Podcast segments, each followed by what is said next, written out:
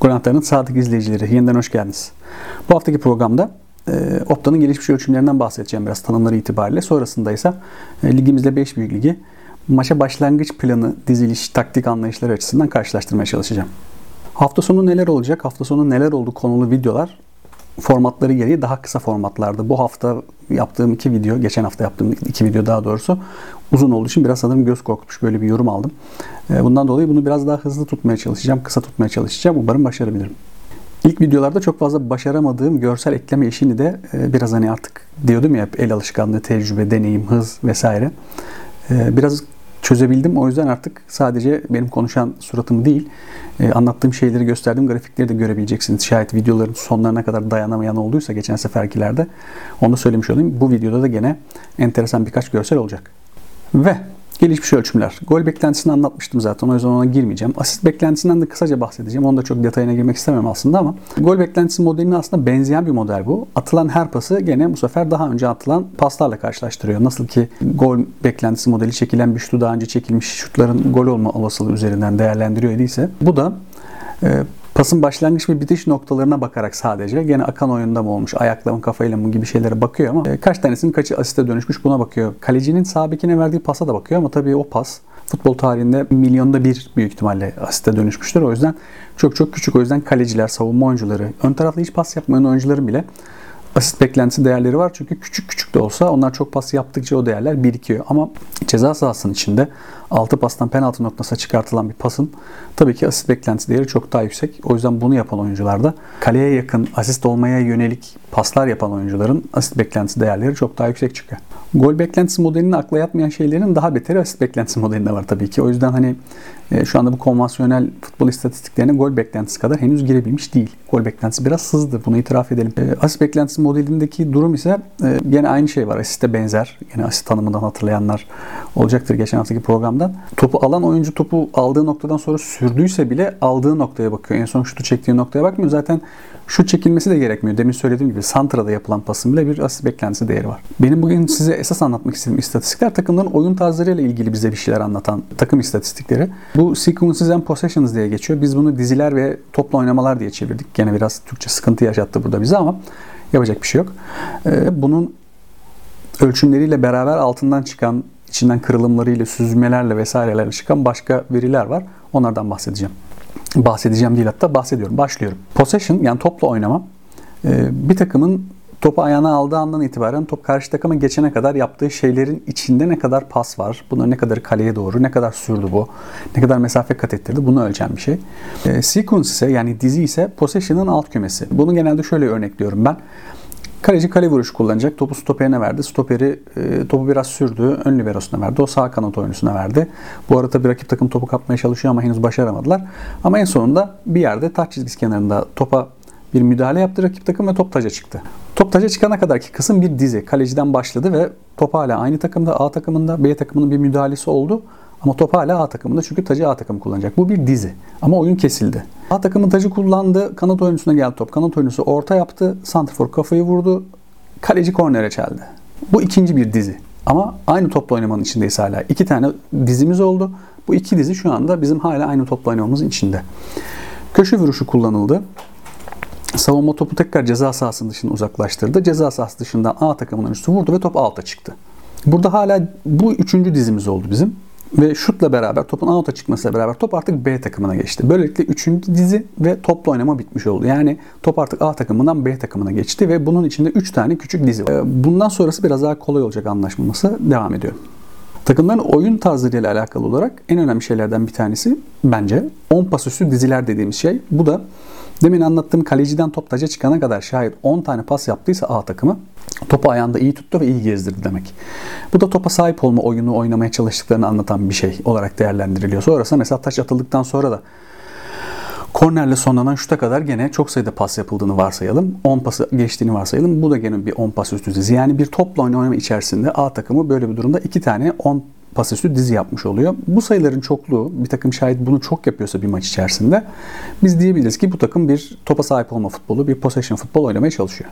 Organize hücum diye bir şey var ki bu da e, Guardiola sevmezlerin e, aslında biraz sevebileceği bir şey. Çünkü 10 pas üstü dizilerin ne kadarı ceza sahasında topla buluşmayla veya şutla bitiyor ona bakıyor. Yani hep var ya pas yapıyorsun ama nerede yaptığın önemli. Pas yapıyorsun ama bunu işte hücumu bitiremediğin sürece önemi yok. Evet gerçekten yok ama siz şayet hem çok fazla 10 pas üstü dizi yapıyorsanız hem de bunların içinden e, çoğunluğu ceza sahasında topla buluşmayla veya şutla bitiyorsa siz bunu bir amaç için yapıyorsunuz. Rakip kaleye gitmek ve rakip kalede tehdit oluşturmak için yapıyorsunuz anlamına gelir ki bu gibi şeydir. O yüzden 10 pas üstü yapmak çok cazip bir şey olmayabilir ama organize hücum denilen, build up attacks denilen bu tür atakları yapıyor olmak bir takım adına iyi olsa gerek.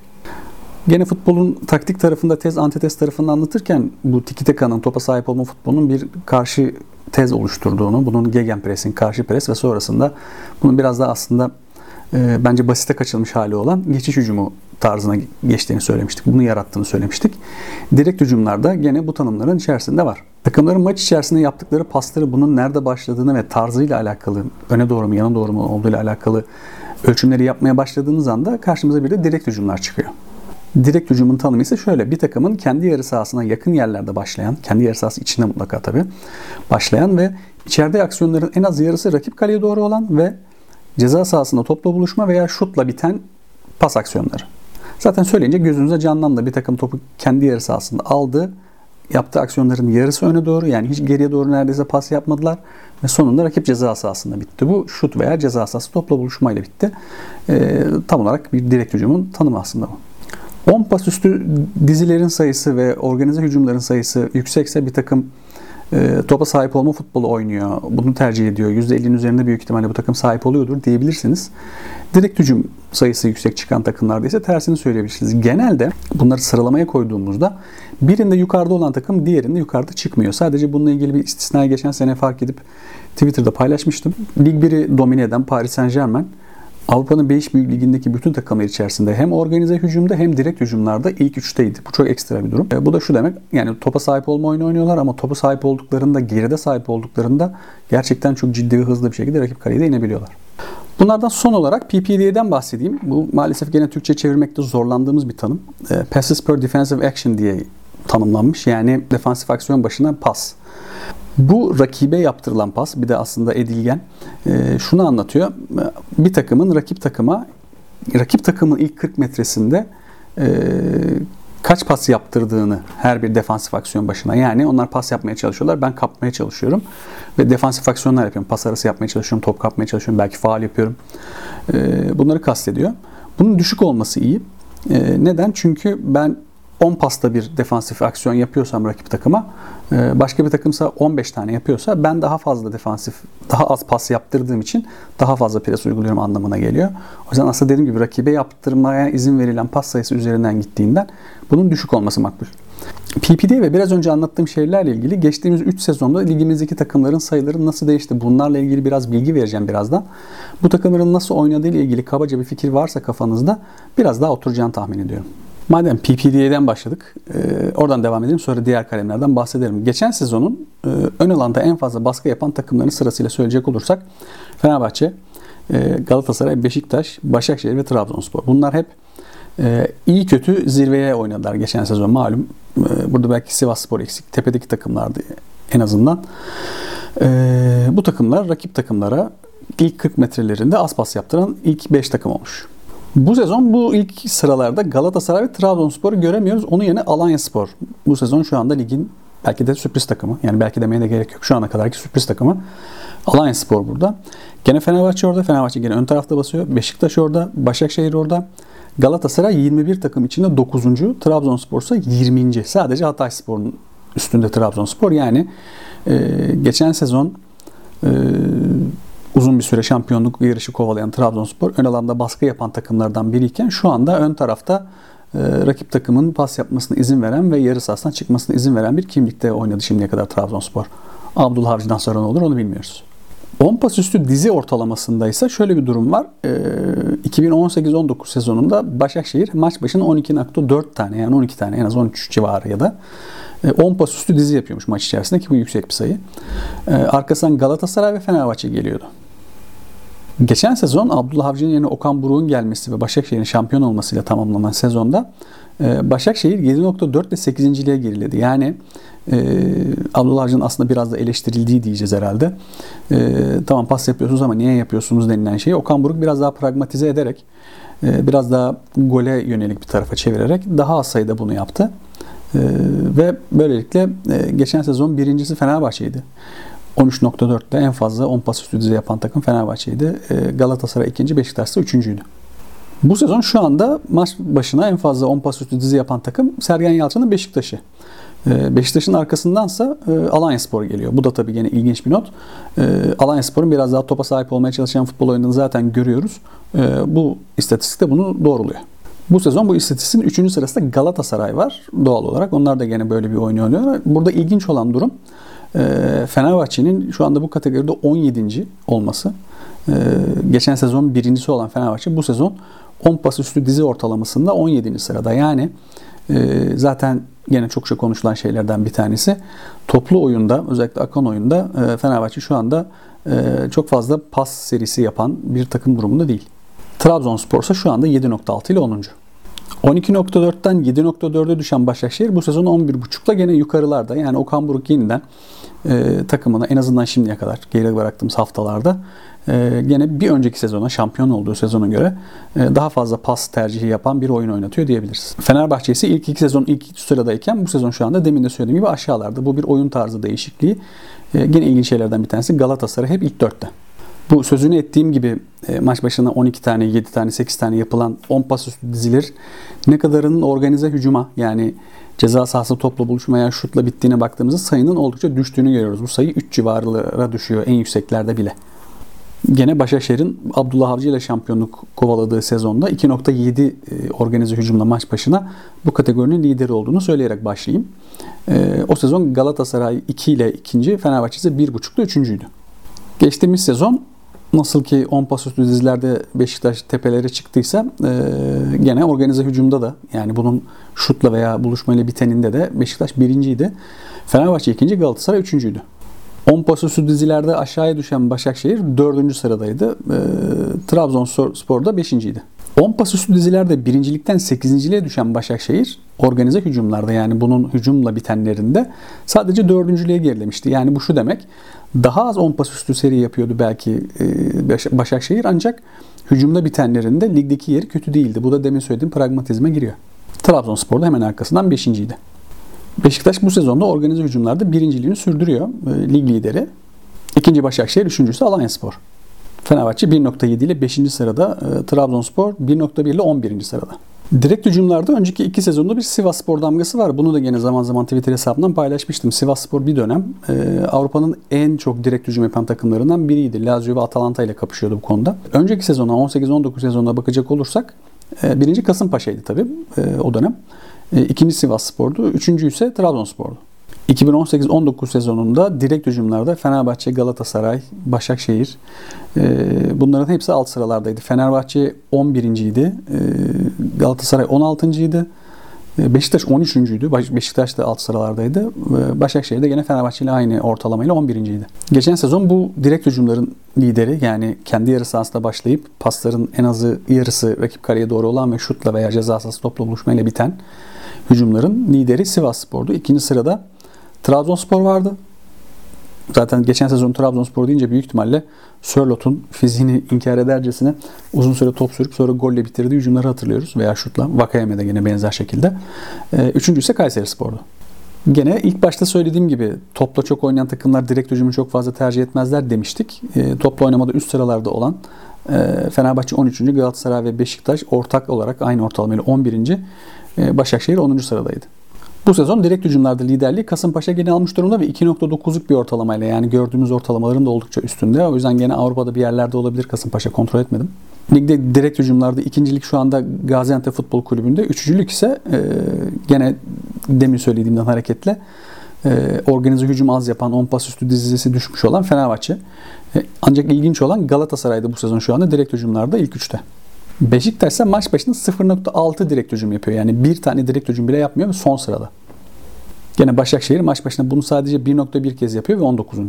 Hepsini toparlayacak olursak Başakşehir'in Abdullah Avcı'dan Okan Burak'a geçişte organize hücumları biraz daha arttırdığı ama 10 pas ötüzilleri azalttığı, biraz direkt oynadığı, biraz daha kale odaklı oynadığını zaten gözümüze görmüştük. Sayılarda bunu doğruladı. Galatasaray e, bu sezon istisnası haricinde e, istisnası da aslında direkt hücumlarda da ilk sıralarda olması gene yani Paris Saint Germain göndermesinin bir benzerini yapabiliriz Galatasaray açısından. E, genelde topa sahip olmaya çalışan bir oyun oynuyor olması. Fenerbahçe'nin bu sezon e, organize hücum ve toplu oynama futbolunda gerilemiş olması. Beşiktaş'ın ise e, futbolu her ne kadar şu anda biraz tartışılıyor olsa da e, oyununu skora çevirme konusunda belki de savunma ve kaleci zaafları nedeniyle sıkıntı yaşıyor olsa da aslında topa çok sahip olmaya çalışan ve aslında topla bir şeyler yapmaya çalışan bir oyun ortaya koyduğunu görüyoruz. Oyuncuların yaptığı e, aksiyonlarla ilgili bazı şeyleri sayan, ölçen, gelişmiş ölçümlerimiz de var.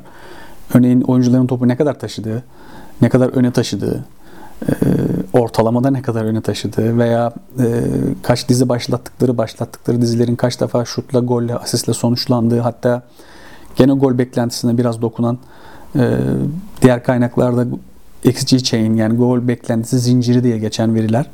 Bunların hepsi mevcut. Ama bunların hepsini dediğim gibi bu programları sığdırmaya kalkarsam çok uzun süreceğinden oyuncu kalemlerinde bu bu seferlik atlıyorum. İlk fırsatta onları da anlatmaya çalışırım. Ve liglerde takımlar ne kadar taktik varyasyon deniyorlar, ne kadar geniş bir taktik yelpazesi var. E, liglerin takıntılı olduğu bazı dizilişler var mı? E, bunları inceleyeceğiz şimdi. Beni Twitter'da takip edenler farkındadır. 4-2-3-1'e oldukça takık bir e, Twitter kullanıcısıyım. E, bunun teknik direktörler için çok basit bir plan olduğunu, e, ligde herkes 4-2-3-1 kullanırken aslında taktiklerin birbiri üzerine ters oturduğu için kitlendiğini ve bunun bir kısırlığa, bir aksiyon eksikliğine yol açtığını düşünüyorum. Özellikle forvetin arkasında oynayan o 4-2-3-1'in üçlüsünün ortasında oynayan ismin e, çok ciddi gol ve asist katkısı yoksa şayet ve iki kenarında oynayan gene 4-2-3-1'in sağında ve solunda oynayan oyuncuların e, çok ciddi gol ve asist katkısı yoksa uçtaki tek santrforun yalnız bırakıldığı e, bu nedenle e, kale önü aksiyon olarak kısır e, bir boğuşma futbolundan başka bir şey yaratmayan bir diziliş olduğunu düşünüyorum 4-2-3-1'in. Sizin elinizde Alex gibi, Talişka gibi, belki Snyder gibi bir 10 numara yoksa ee, veya işte Babel, Feguli gibi e, Kite veya Sov gibi kenar oyuncularınız yoksa e, 4-2-3-1 oynamak çok anlamlı değil. Takımların çokça 4-4-2 kanadı olabilecek ancak kanat oyuncularıyla 4-2-3-1 oynadıklarını görüyoruz. Biraz e, şutu olan veya ne bileyim defans yapmayı sevmeyen 8 numaraların 10 numara oynatıldığını görüyoruz. Bunların hepsi bir araya geldiği zaman e, o oyun merkezi arkaya kayan ve e, ön tarafta bir şey üretemeyen bir oyun haline geliyor. Üstelik 2-4-2-3-1 oynayan takım birbiriyle eşleştiği zaman işler iyice kolaylaşıyor. Çünkü dörtlü savunma yapan bir takım rakip takımın tek santrforunu iki stoperiyle e, kanat oyuncularını bekleriyle marke ettiğinde e, sadece forvet arkası oynayan oyuncuya bir şey kalıyor ki zaten o da 4-2-3-1'in ikisindeki iki oyuncudan biri genelde 6 numara çapa ön libero karakterli olduğundan Gene orada bir alan kapatmayla herkesin birbirinin üstüne adam adama da oturduğu ve e, alan yaratmakta zorlandığı bir oyun görüyoruz. Oysa gene taktik dizilişlerin e, kendi tezini, antitezini ve sentezini oluşturduğunu anlattığım yerde söylediğim şeylerden bir tanesiydi. Konu genelde herhangi bir hatta, herhangi bir bölgede rakibi daha az adamla yakalamak üzerine kurulu. Bunu oyun içi aksiyonlarla da yapabilirsiniz. Yani 4-2-3-1 oynayan bir takım sadece oyuncu tercihlerinin farklılaşmasıyla e, bir yerde farklı meziyeti olan bir oyuncuyu başka bir yere sokarak bölgesel olarak bir fazlalık yakalayabilir ve bunu avantaja çevirebilir. Ancak tabii ki bunu yapmanın en kolay yolu dizilişte bir şeylerle oynamak. Siz 3 savunmacıyla oynamaya başladığınız zaman şayet aslında 5'li oynuyor da insanları 3'lü oynuyorum diye kandırmıyorsanız yani kenar oyuncunuz gerçekten öne geliyorsa üçlünüz zaten öne çıkıyorsa bir tanesi biraz daha sarkık olmak üzere ön tarafta artık sizin daha fazla bir oyuncunuz var demektir. Üçlü oynayan takımların hepsi değil ama pek çoğu iki santrforla oynuyorlar. Bunlardan bir tanesi e, diğerinin etrafında gezen biraz daha destekleyenken biri biraz daha sabit oluyor. Gene hani pivot santrfor ve gezen forvet oyuncusu diyebiliriz bunlara. Bunların hepsi e, aslında ufak hamleler, farklı şeyler. Bir yerlerde bir şeyleri daha fazla yakalamak. E, bu ara gene Netflix'te moda olan Queen's Gambit'i seyrettiyseniz aslında bir satranca benzetilebilir bu açıdan. Şu anda hafızam, kafam oraya iyi çalışıyor. e, bir yerde bir şeyleri daha fazla yapmak, daha iyi çevirmek, etrafını sarmak veya birilerini bir yerlere sıkıştırmak adına fazladan üreteceğiniz bir oyuncunun çok önemi var. Ve sayılara geçelim ki söylediğim şeylerde bakalım haklılık payı var mı? Ee, zaten haklılık payı olmasa niye bu kadar girizgah yapayım değil mi? Kendi kendimi baltalamış olurum. Şimdi şey demişim, aa aslında öyle bir şey yokmuş falan. Tabii ki öyle bir şey var.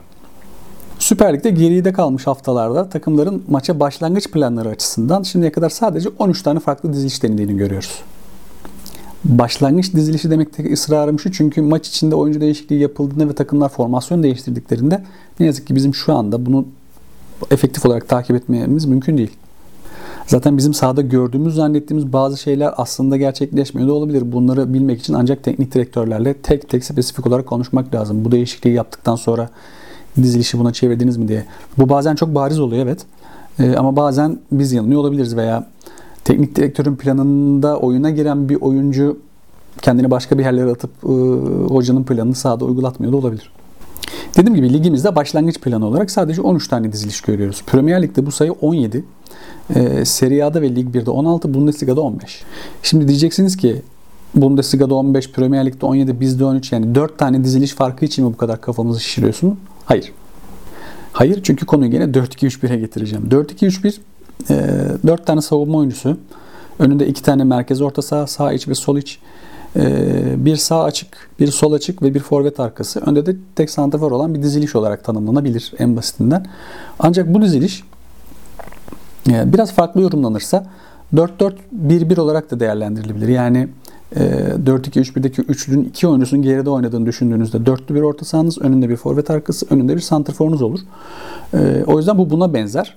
Veya 4-1-4-1 olabilir. Sizin e, merkez ikilinizden biri biraz çapa görevli görüyorsa ve 10 numaranızı klasik bir 10 numara değilse o zaman 4 savunmanın önünde bir ön libero, dörtlü bir orta saha ve tek santrforla oynayabilirsiniz. Bütün bunları bir araya kattığımız zaman ligimizde 4-2-3-1 ve türevlerinin kullanım sıklığı %60'a yakın.